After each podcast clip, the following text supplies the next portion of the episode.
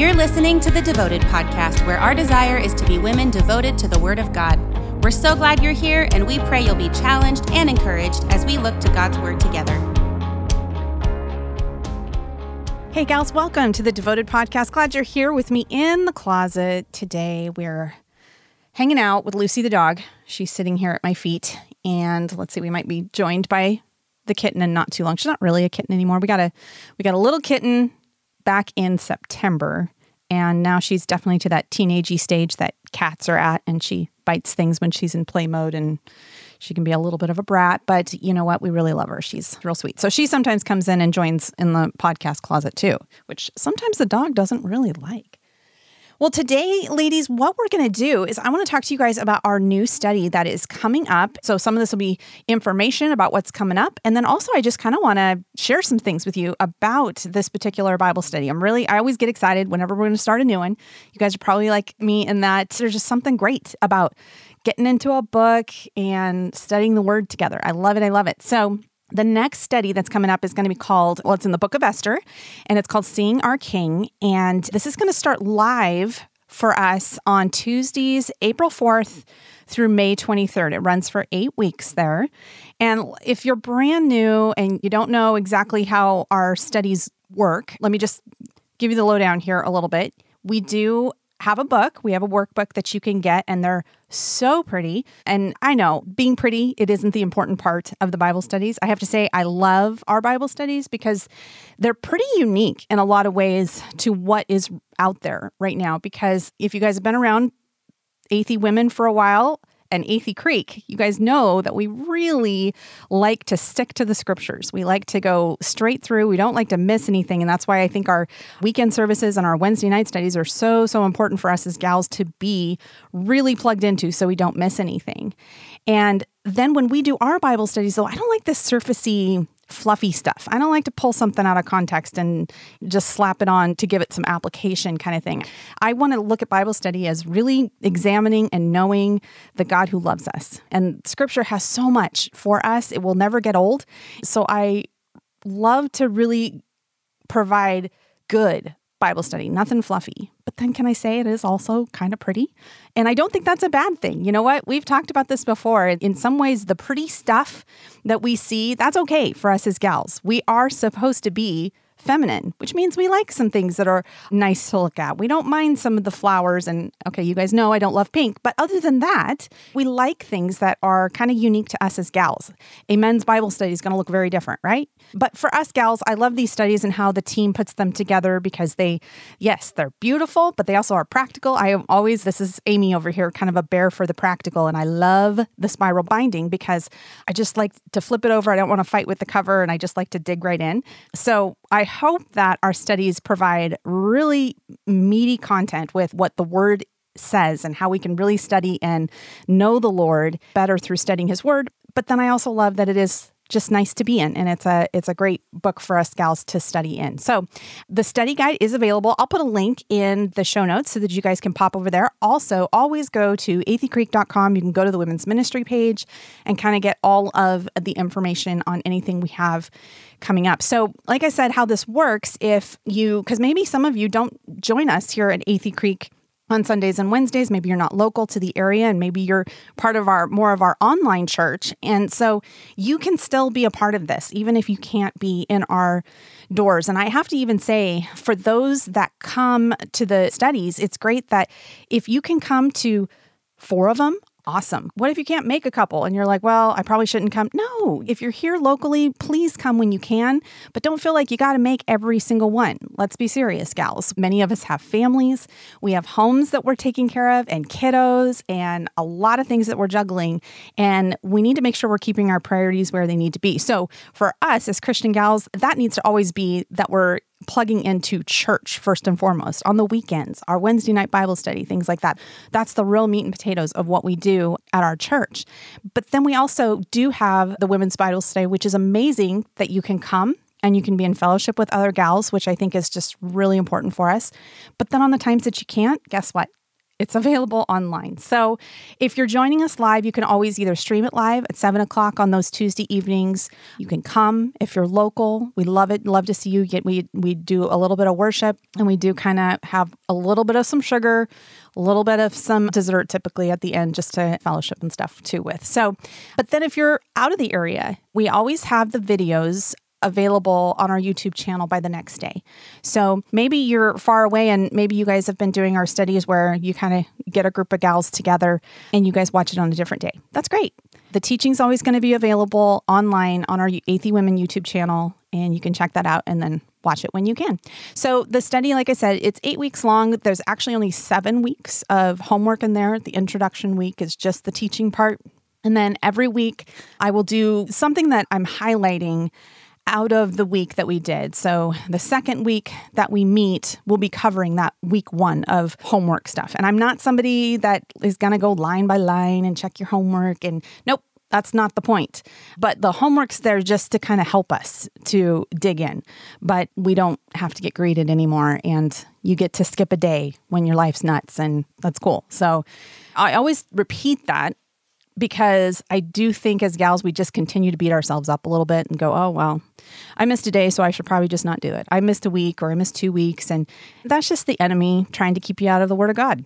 That's all it is. So recognize it for what it is and just be determined to continue to meet God how you can in His Word daily. I love it. So, no secret, I love the Bible. I love God's Word so much. And I feel, particularly when we're going to look at the book of Esther, some of you may have studied this just once. Maybe you just read it one time and moved on. Or maybe you've been in other women's studies before and maybe you've studied this book dozens of times. And sometimes I do think it kind of gets in, put into that category of like, oh, this is a book that women's Bible studies do or something. We're going to cover that in a second because we got to remember that this is not a women's book. This is the Bible. So this is for everybody. And there is so much about God in this book that is really amazing. But regardless of if you've studied this one time or a dozen times or whatever, there's always going to be something for you here. And we know that because God's word says that about itself. It says it in Isaiah 55 11. It says, So shall my word be that goes out from my mouth. It shall not return to me empty, but it shall accomplish that which I purpose and shall succeed in the thing for which I sent it. I love that so much because what that is telling us right there is that God's word is going to accomplish that which he purposes it to do. And what is interesting to me that I found in my life is that maybe when you studied a book five, ten years ago, or you studied a particular passage and it really hit you in a very impactful way, fast forward 10, 20 years or whenever you are studying that again, I'd be willing to bet while you might remember how it impacted you back then, it might hit a little differently now. And I think anything in God's word is going to do that. I see that in this promise here in Isaiah 55:11 that it won't return empty. It's always going to accomplish that which he purposes it to do. Now, I think the thing that is on us to do is coming to the word humbly that I don't know it all. Yeah, I might know the sequence of events in this story, or I might know this character in the story. But we should never approach the word as, oh, I've heard this before. I already know this stuff. I don't, I don't really need to study this anymore. We really need to posture ourselves with the humility that God, through his word, is always going to teach us something. He's always going to accomplish that which he has purposed for it. And we can just hang on to that even here in Esther as we study, whether this is your first time studying or whether you've studied this many times. I am praying that the Lord does exactly this, that he does what his word says and it will accomplish that which he purposes for you as you are going to study Esther A couple little things about Esther. Esther does not seem, this is interesting to me because as you read Esther, it's a story really, and it's a good story, but it reads differently than a lot of the other books in the Bible. It's just kind of a unique narrative that we have here in, in the Old Testament. But it does not seem to be a book that was ever argued whether or not it should be in the canon of Scripture. Now, we're not really diving into what is the canon, how it got there, all those kinds of things. But when we talk about the canon of Scripture, we're, we're talking about the books of the Bible that we accept as the scriptures that we hold today. And Esther was never really an argument. It was never really a question like, oh, should Esther be in here? Should it not? It's interesting to me that from the oldest counts back into Jewish history, it was never a question whether or not Esther was going to be considered as part of the scriptures. So in the New Testament, when Jesus will quote the scriptures, he's referring to the Old Testament. He's referring to what they would have considered as the scriptures, and Esther is one of those books that would have been considered the scriptures. It was probably written by Mordecai, which is one of our, our main characters in the story of Esther. But keep in mind that as you study Esther, it is not a fairy tale. And the reason I have to say that, and you know where I'm going with this, because it's got all the components, right? It's got a beautiful queen that once was an orphan, and it's got a really mean guy. I mean, it's it's got it all. It's got the villain. It has a just a very dramatic story and it has a happy ending. You know, I mean, we can read this with our fairy tale lenses as oh, it's just a nice story. But don't forget that as Esther is part of scripture, that it is considered part of the canon of, of scripture that we hold that it's exactly what is included in what paul writes in 2 timothy 3.16 when he says all scripture is breathed out by God and profitable for teaching, for reproof, for correction, for training in righteousness, that the man of God may be complete, equipped for every good work. So when Paul is writing that about the scripture, he is including Esther in that. Esther is part of that scripture that we can go, Esther is breathed out by God, the book of Esther. It's profitable for teaching, for reproof, for correction, for training, that we may be complete and equipped. I think that's pretty cool. Now, Esther's not another princess book. Just like I just said, we can't read it with the fairy tale lens. We've got to be careful to not read it like a princess book either. It's not really a rags to riches story. You know, while I did say that she's an orphan that then ends up becoming queen, we don't really see from the text that she was in a poor state or anything like that. Mordecai had a job basically at the palace gates. So he was like an official. So he had some notoriety. So it's not like she was destitute or anything like that. And also, I just have to say, Persian history, which it was the setting for the Book of Esther, is in Susa, and that would have been part of the Persian Empire. It's way more gritty than we would like. For the most part, scripture, I think, and the story of Esther anesthetized some of the things, not all, because really, even as you read, when we get into chapter one and chapter two, things with Vashti and what he was asked, I mean, it's not that they're graphic, but if you kind of peel back behind the curtain here a little bit in Esther, this is a pretty depraved culture. And they were a very violent culture. That's something else that doesn't necessarily come out. If you decide to read Esther in anything in the NLT, in the New Living Translation, they have some different words for the enemy getting hanged than perhaps what our other translations do. And it's probably actually more accurate. We'll get to those when we get to later chapters. But all that to say, just the Persian culture we're pretty sensitive about different things and violence and how a government is run and that kind of stuff. It was pretty gory, guys. I'm just saying. they were not a nice culture in a lot, a lot of ways. So we'll get into that into the study a little bit, give you some of that backdrop. But Esther is a book that dramatically portrays how God orchestrates his plan through his people. Our first week of the study, we're going to look at what is meant by God's sovereignty and his providence. If those are terms that you have not heard of before, you're going to see those on just grand display in the book of Esther. What's the difference between those two? Is there a difference? So tune in on that first week because we'll look into that into more detail. But that is a theme that is just going to be throughout the book of Esther. And you're going to see some cool, cool stuff with that. We have some great characters in Esther. Like I told you, you, you got Xerxes, who is the king, and yep, he's crazy. And you have his first queen Vashti, and you see what happens to her, and Mordecai and Esther, and you got the bad guy, you got Haman. You have all these key characters. And then there's one character that is a main character that you never see, that is never named, but is present in every word, every chapter, from beginning to end, and that is God Himself. Esther is one of only two books in all of Scripture that He is not named. The name of God does not appear in Song of Solomon or Esther. However, as you read Esther and what happens throughout Esther, you just see His fingerprints everywhere, and you know His presence within it. Jeremiah 29 11 says, For I know the plans I have for you, declares the Lord, plans for welfare and not for evil, to give you a future and a hope. That scripture was written in Jeremiah's book when they were in exile to the exiles. And it's declaring that there's hope for them and there's a future for them.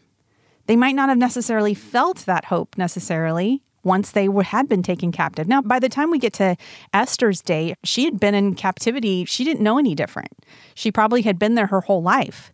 And it would have been some grandparents or some great uncles, you know, that would have had more of a memory of where they had come from.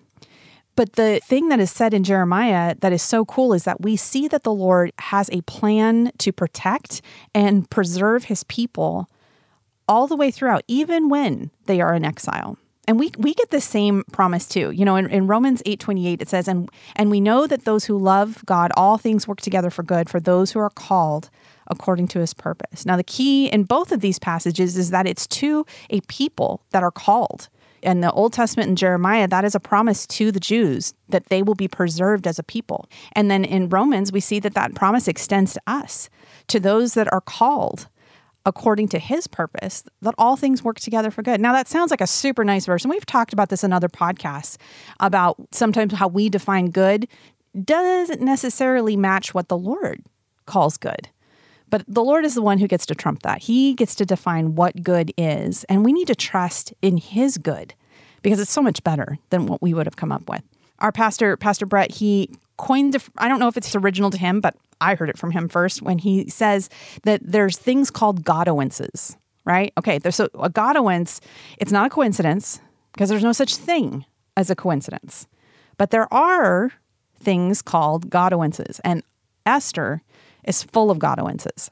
We're going to see this theme, like I told you guys about providence and how it just carries throughout where the Lord is orchestrating things according to his plan, according to his purpose you know, I got to experience my own little Godowins when I was pregnant with my first kiddo. When I was pregnant with Evan, during your first pregnancy, you're kind of just a little freaked out in general. You just don't really know what's going on. This is all new. You don't know what to expect and all of that stuff. Well, I remember it was, I think it was on my first ultrasound that I went to. You know, they give everything a good look and all that kind of stuff. Not the first one where you get, like, I guess the little heartbeat, but I mean the one where you can actually see the baby, you can see all little hands and all that kind of stuff. But in that ultrasound, they came back and they said, hey, everything looks great. But we see this, there's this little bit of a, of a growth or a little enlargement, it looks like, on this little gland in the back of his brain.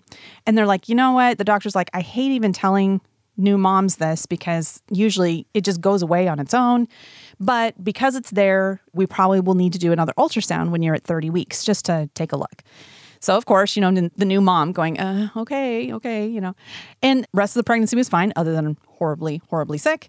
But then I get to that 30 week ultrasound, and just like my doctor said, the little thing that they had been watching or monitoring in his brain, it was totally gone. It was completely normal. But just like when they you ever start looking for trouble, you're usually going to find it, you know. Well, that's kind of what happened here. So they had ordered that ultrasound so that they could watch that little thing in the brain that they were monitoring. It was fine. But they discovered that, you know, it's kind of funny, but one of his kidneys is just a little bit more enlarged. So again, they're like, it's probably nothing, but it just means that after he's born, or actually, they didn't say he because I didn't know he was a he, but after the baby's born, we'll kind of watch that kidney and see what's going on there and just just make sure we'll do some ultrasounds and stuff later on after he's born so again, just kind of set this thing in motion where we were going to need to kind of watch things. So Evan's born completely healthy. Everything's great. And just following doctor's orders, we went ahead and did those ultrasounds that they had asked for. And I can't remember, we had to do them in like a certain interval. We, we did the first one and everything was fine. It was still a little bit enlarged. And so they just ordered another one. And so I think I was still doing them. I don't know, like every couple months or so. And we were finally to a place where they had decided, you know what, we're just going to do one more ultrasound. Everything's looking good, but we'll just do one more. So we went in for that ultrasound. And I will never forget, guys, you got to realize this was an incredibly routine thing. It was like, this was just not a big deal. Our urologist was just amazing. And I get my little guy back. I think Evan must have been, I don't know, I think by the time this happened, he might have been like nine, ten months old, somewhere in there. And he comes in almost like a little incredulous, like, I kind of can't believe I'm about to tell you this, but we're doing this little routine ultrasound, checking out the kidney, making sure everything's good. And as it turns out, the ureter tube, so the tube that goes from the bladder to the kidney, it had a kink in it.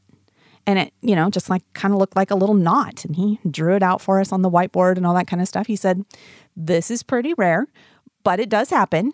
And this isn't even really what we were looking for, but since this ultrasound had been ordered, we saw this, and that is something that has to be fixed because if we don't fix that, he will lose the function of that kidney by you know by the time he'd be at about kindergarten, he would have had to have had the kidney removed.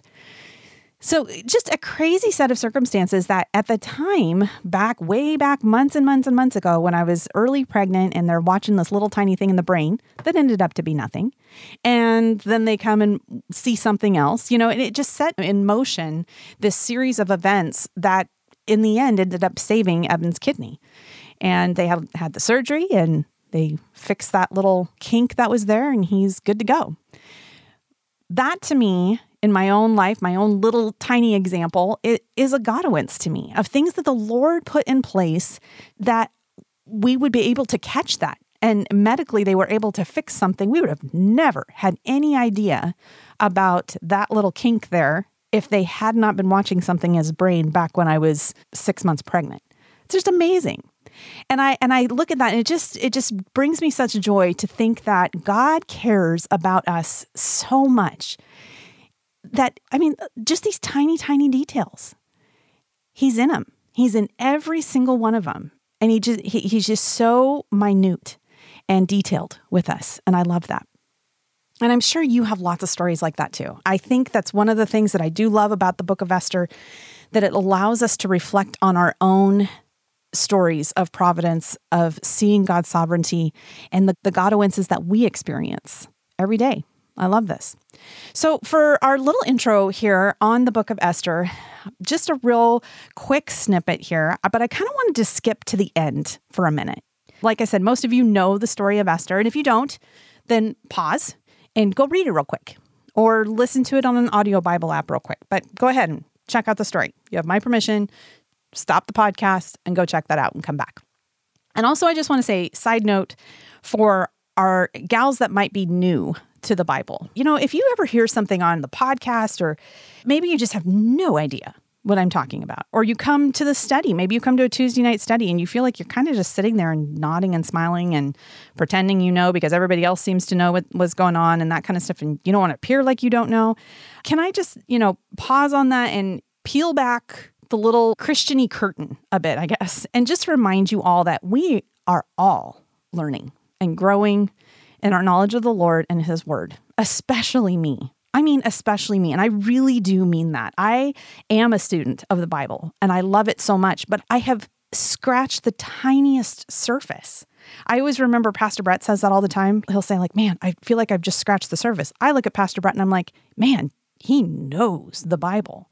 But the thing about the Bible is that the more you study it, the more you realize, man, you really don't know. Like there's more to go, there's more to study, and it just doesn't run out. So we're all learning, we're all growing, and the enemy, he's going to really try to deter you in any way he can to get you to stop reading your Bible, stop coming to Bible study, stop going to church. You know, he'll say, You're not, you're not smart enough for this, you're not worthy enough, blah, blah, blah. You know, he does this to all of us. So some others sitting in the row next to you, or they might be nodding and smiling more convincingly, but we're all there. Okay. We all have things that we don't always get all the time. So recognize it and recognize that it's the enemy that's trying to just kind of deter you, get you to stop learning and growing in your knowledge of the Lord and just dig your heels in and keep going ask questions. You know, if we can help, let us help. Email us. Man, we'll shoot you some helpful teachings from Pastor Brett or we'll su- suggest some tools or you just answer your questions as best we can. So, just a little side note because some of you listening have been Christians for decades, and some of you guys might be brand new or somewhere in between. But we're not talking about a normal book.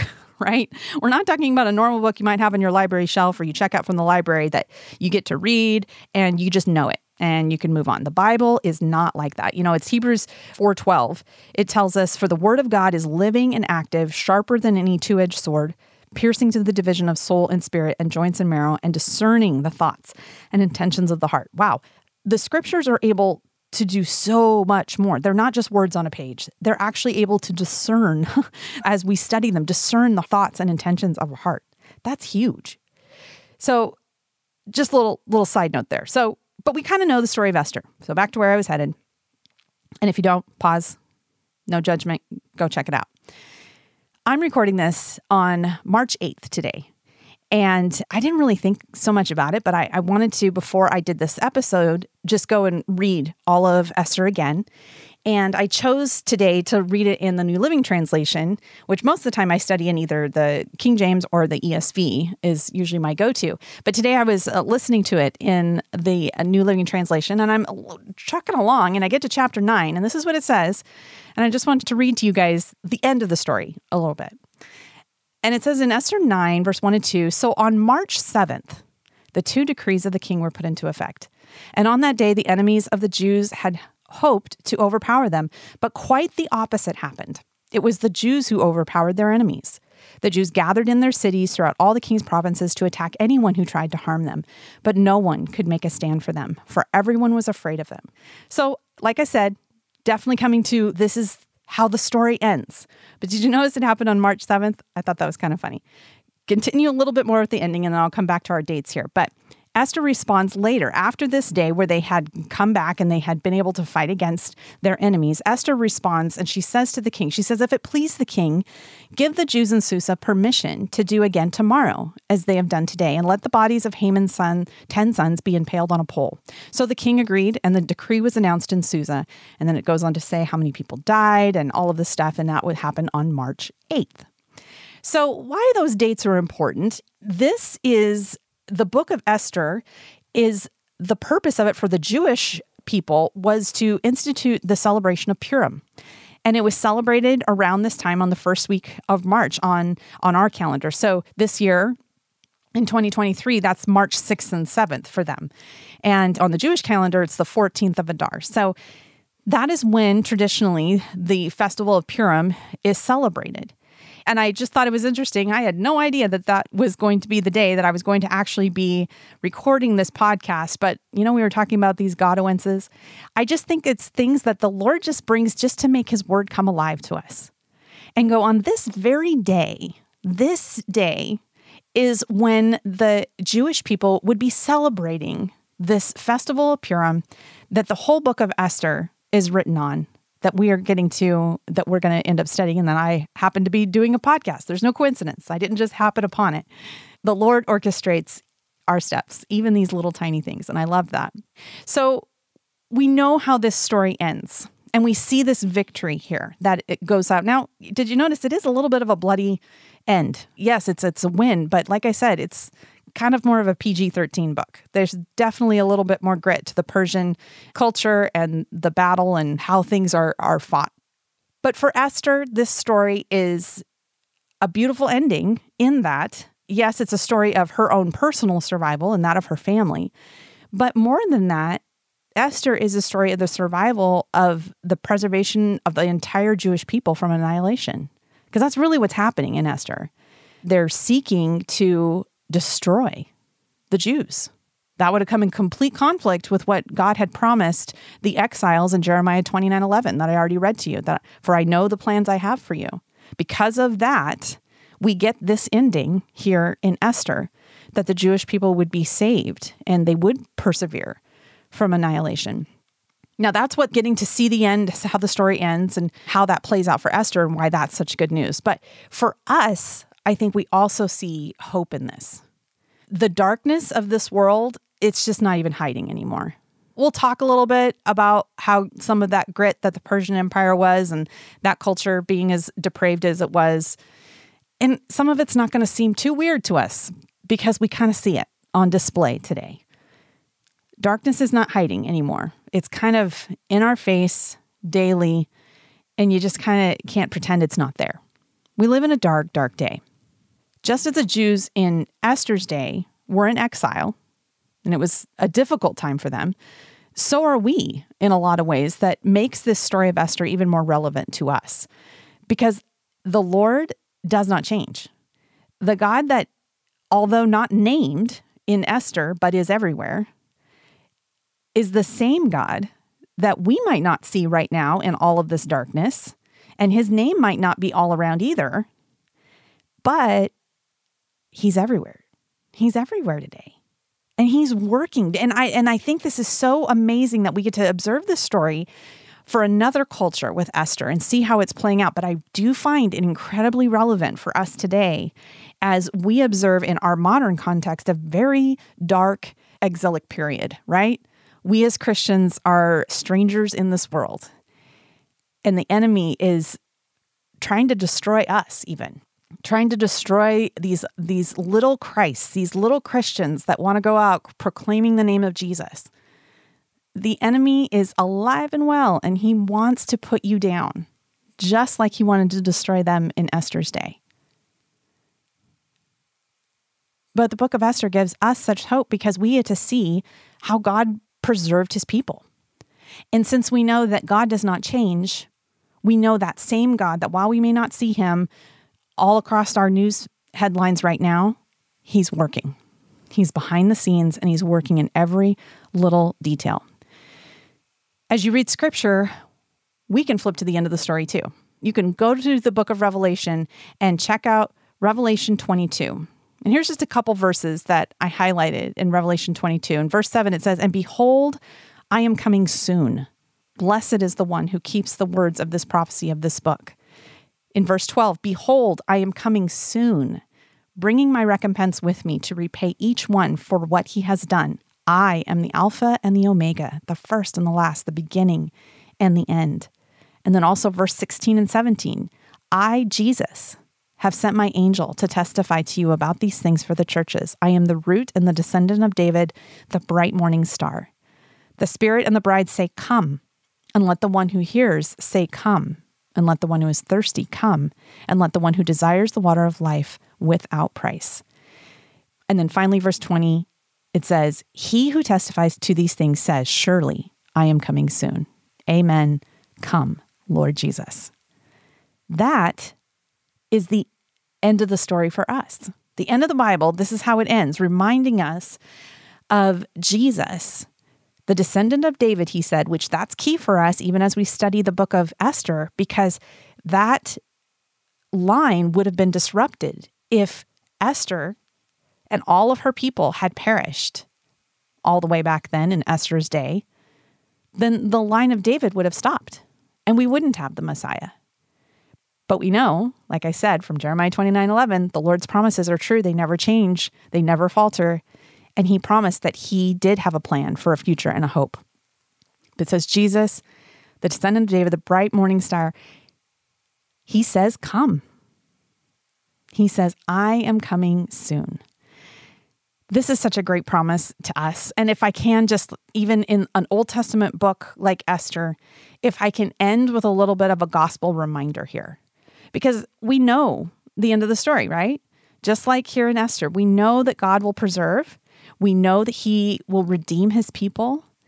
And we know for those of us who have accepted Jesus as Lord and Savior, repented of our sins, we know the end of the story for us. And it's glorious. And we won't have to endure all of these dark, dark, dark times here. We have a promise of a home in heaven with Jesus. That's the end of our story. And it's so fun to take a look at Esther and see, oh, yep, see, the Lord was faithful then, He did it then, and He's going to do it again. But I do think it's helpful, healthy, and yep, maybe even seems a little repetitive, but to always have a little bit of a gospel reminder here. Because the end of our story here in Revelation reminds us that He is coming quickly and He is coming for us. So I hope that gives you hope. I hope that when you hear that salvation is coming and it's guaranteed, just as you can look at Esther's story and go, yep, he did it there. He's going to do it again. He is coming. My family and I really enjoyed getting to go see the Jesus Revolution recently. And I couldn't help but just getting a little teary in that movie because it was just that gospel reminder again that we all need Jesus. And the fact that he doesn't just, it's not like he's saving us from our circumstance or he's saving us from whatever trial we are in. Sometimes he does that. And sometimes there's great practical salvation in something. but it's the eternal implication. You know, seeing those those kids in the movie that were lost and searching for something that they were trying to find it through drugs and just an aimless lifestyle, which we absolutely today are no different. We look for God in all kinds of places that we're not going to find him. But you got to see the story play out in the most simple way, really, of how Jesus just the, what the good news is. And that is that we will find the answers that we're looking for when we look for them in the right place. When we're not distracted, when we're not sucked in by the enemy into things that will harm us, but we actually find life in Jesus, the repentance of our sins, and the redemption that he offers through the cross of Christ. It might seem strange to think that there's even gospel reminder within Esther, but I think we see that because we see how the line of David, that Jesus, the descendant of David, the bright morning star that Revelation tells us about, was preserved. That line was preserved through faithful, the faithfulness and God's sovereignty that he demonstrated in Esther. He did it then, and he's going to do it this time too. He is coming soon. So I hope you guys can join us for Esther. Hey, if you're listening to this podcast months and months from now and you're like, oh, I guess I missed it, it's never too late. We always keep the workbooks in the bookstore if you want to grab that, or if you're like, I don't want to, I don't want to buy a book. Don't worry, don't buy the book. If you just want to grab your Bible, grab a journal, and study Esther, you can watch the teachings. They're free on YouTube just do that. The book is not a requirement in order for you to study the word for sure. It's there to help you. If you don't want it, no big deal. Just go and study the word in any way that you can. I hope to see a bunch of you guys on Tuesday nights. If you do study with us, if you've got questions, if there's anything we can help you with, please shoot us an email at either devotedpodcast at atheycreek.com or you can also email us at women at atheycreek.com, either one but we would love to help you out and we look forward to hearing from you guys and seeing you at Esther this year. Thank you for tuning in to the Devoted Podcast. We are a ministry of Athey Creek Christian Fellowship in West Linn, Oregon. For more resources, or if you need prayer or encouragement, send us an email at devotedpodcast at atheycreek.com.